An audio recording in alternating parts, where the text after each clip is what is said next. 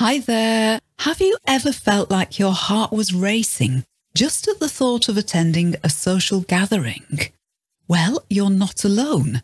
And it's not just about language barriers. Welcome to a special podcast today that goes beyond the grammar and vocabulary of English.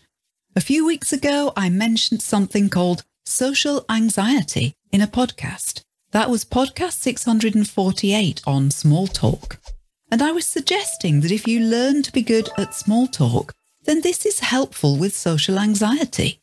Well, I promised that I would talk some more about social anxiety, and today here it is.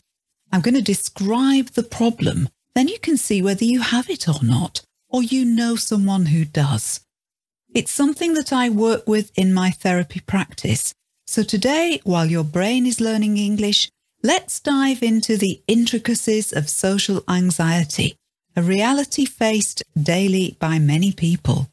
I'll talk today about what it is, what it feels like, and if you're interested in how to cure it, get in touch. Let me know, and I'll talk about this in a future podcast. And if you stick around to the end, I'll reveal something about social anxiety that may really surprise you. So come with me on a journey of language learning. Your brain will be learning English while we're doing this, of course, but intertwined with social insights. Hello, I'm Hilary, and you're listening to Adept English. We will help you to speak English fluently. All you have to do is listen. So start listening now and find out how it works. Before I do any of that, have you done our free course, The Seven Rules of Adept English?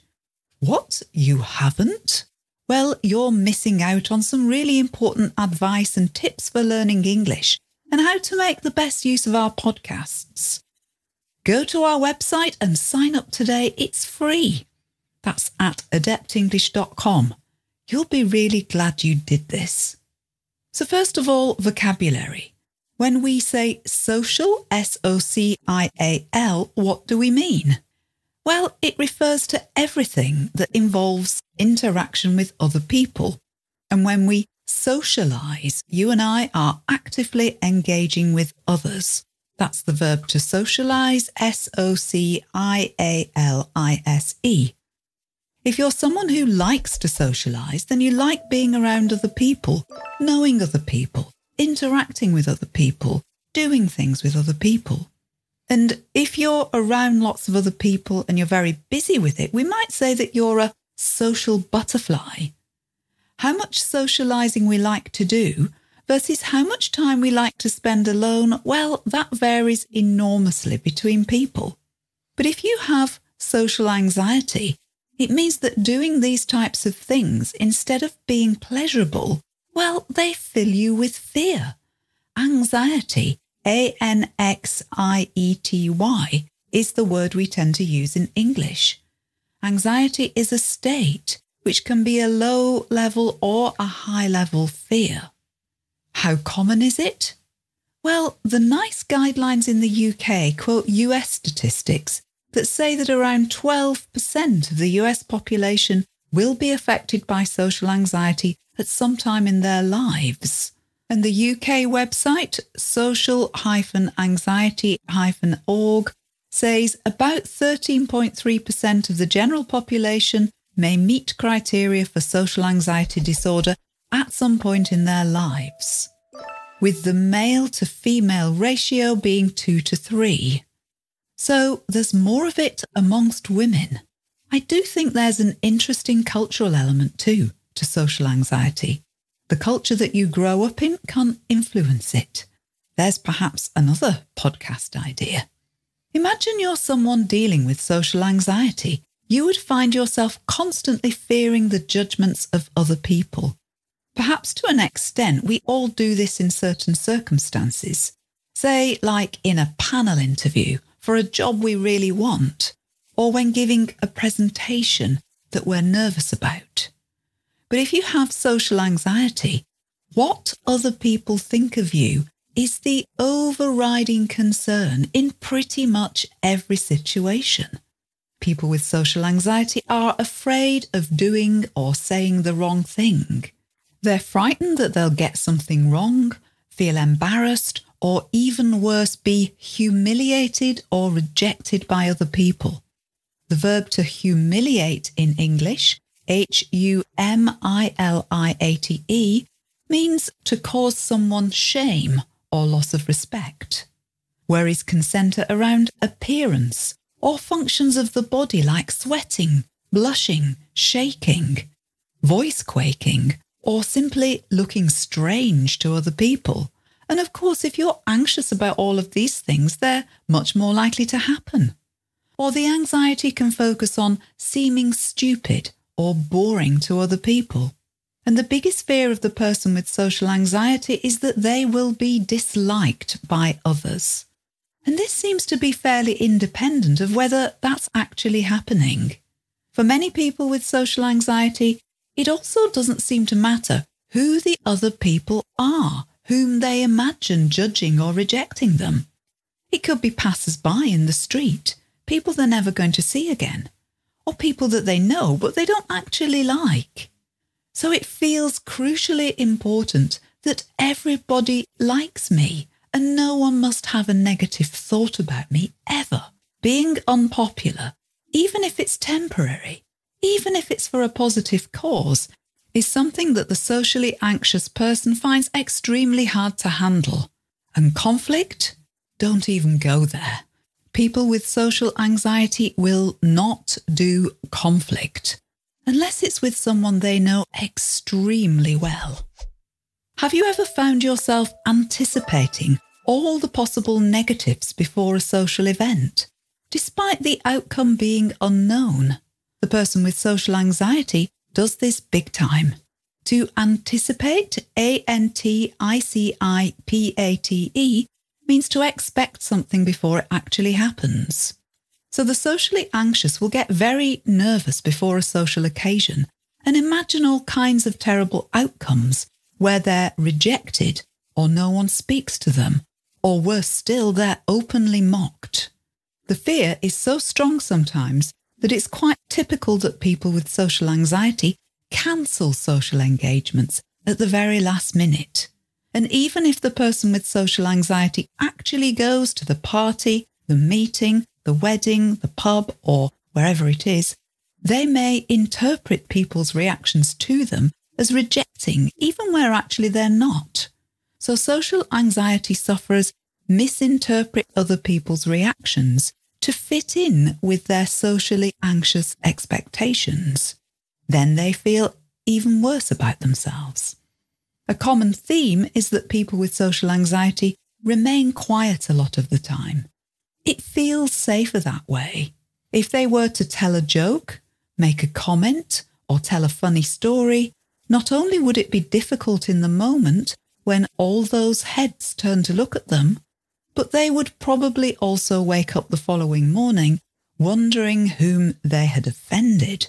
While anticipatory anxiety is a big thing before a social event, this is what I tend to call in therapy post mortem social anxiety.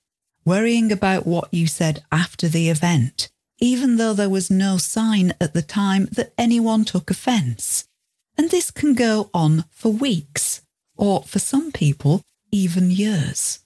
And it's surprising, even with something like social anxiety, there's no one size fits all.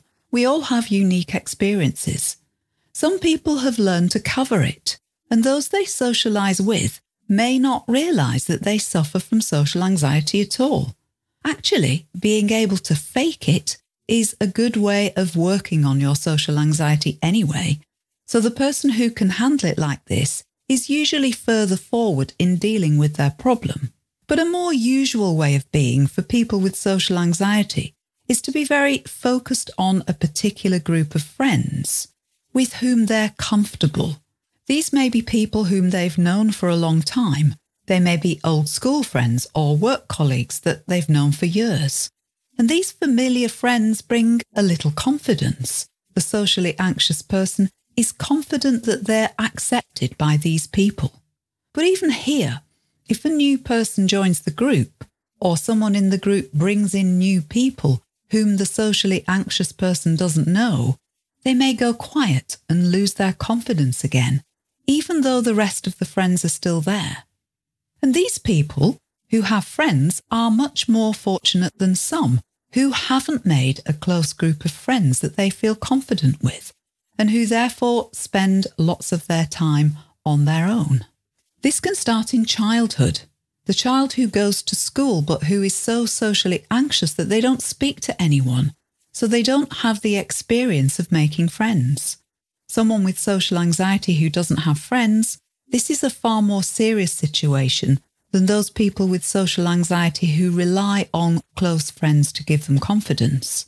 It's important to distinguish too between those who spend lots of time alone and don't have friends or don't socialise because they're socially anxious, and those people who don't socialise for other reasons. Some people just find that they aren't well enough rewarded by social interaction. They don't find people interesting enough to be bothered with them, or they just don't understand people and they might not get why people are so motivated to socialise. So, some people don't socialise because they have no desire to be in the thick of things socially. These are different ways of being, distinct from the problem of social anxiety. For the term socially anxious to be correct, the person wants to be liked, wants to be sociable, wants to fit in, wants to be popular. And although some people with social anxiety do lack social skills, that means the ability to talk to people and know what the right thing to say is, that's usually just a lack of practice. Often socially anxious people are very good at tuning in, reading the room. They may read other people well and observe other people astutely, even when they don't join in. Sometimes they have a really good idea of the relationships between people just from observing. So there are degrees of social anxiety. Most of us know a little bit of it. In some people, it influences their entire life, but in other people, their social anxiety is improved so that it's only present in certain circumstances. Social anxiety is often what I call patchy, meaning that two people may experience social anxiety in completely different areas of their lives. For one person, it could be that it's at work that they experience the most social anxiety, whereas outside of work with friends and family, they're more confident and comfortable. Yet for another social anxiety sufferer, it may be that at work, they feel confident, they have their job role, they wear a particular hat, and they're good at their job. But it's if people invite them to the pub or there's an unstructured social situation, that's what they may avoid because of social anxiety. They may go home early, even if when they get home, they wish they'd gone to the pub and wonder what they're missing out on. For people who don't suffer from social anxiety, the impact of all of this can be hard to understand. I'm always very sympathetic to social anxiety sufferers because it's something that can permeate, can influence your whole life. It's a quiet tragedy when we let our concerns over social anxiety dictate our life choices. Going to university? It's out of the question because I'd never be able to cope with being away from home and making new friends. Going for that promotion at work? It's out of the question because I'll not be able to manage people or I won't ever be able to stand up and give a presentation like they'll expect.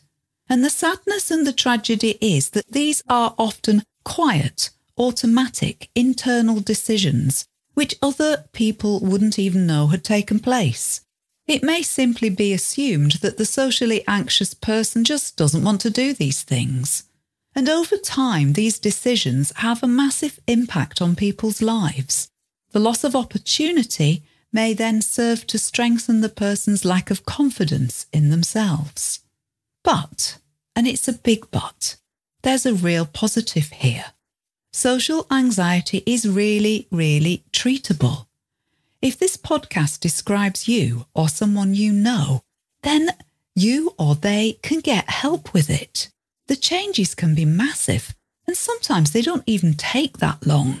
You just need some good input to set you in the right sort of direction and to tell you what to do about it. It's one of the problems that I meet in therapy, and I enjoy working with it because often it's quite fixable. And it's a pleasure to see people get better. So, if in this podcast I'm describing you or someone close to you, get help. You can have a much better life than this one. Okay, let me know whether you like this podcast and whether you're interested in hearing on how to work with social anxiety. Oh, and don't forget you're learning English. So listen to this podcast a number of times following Goldie advice in the Seven Rules of Adept English course. Enough for now. Have a lovely day. Speak to you again soon. Goodbye. Thank you so much for listening. Please help me tell others about this podcast by reviewing or rating it. And please share it on social media. You can find more listening lessons and a free English course at adeptenglish.com.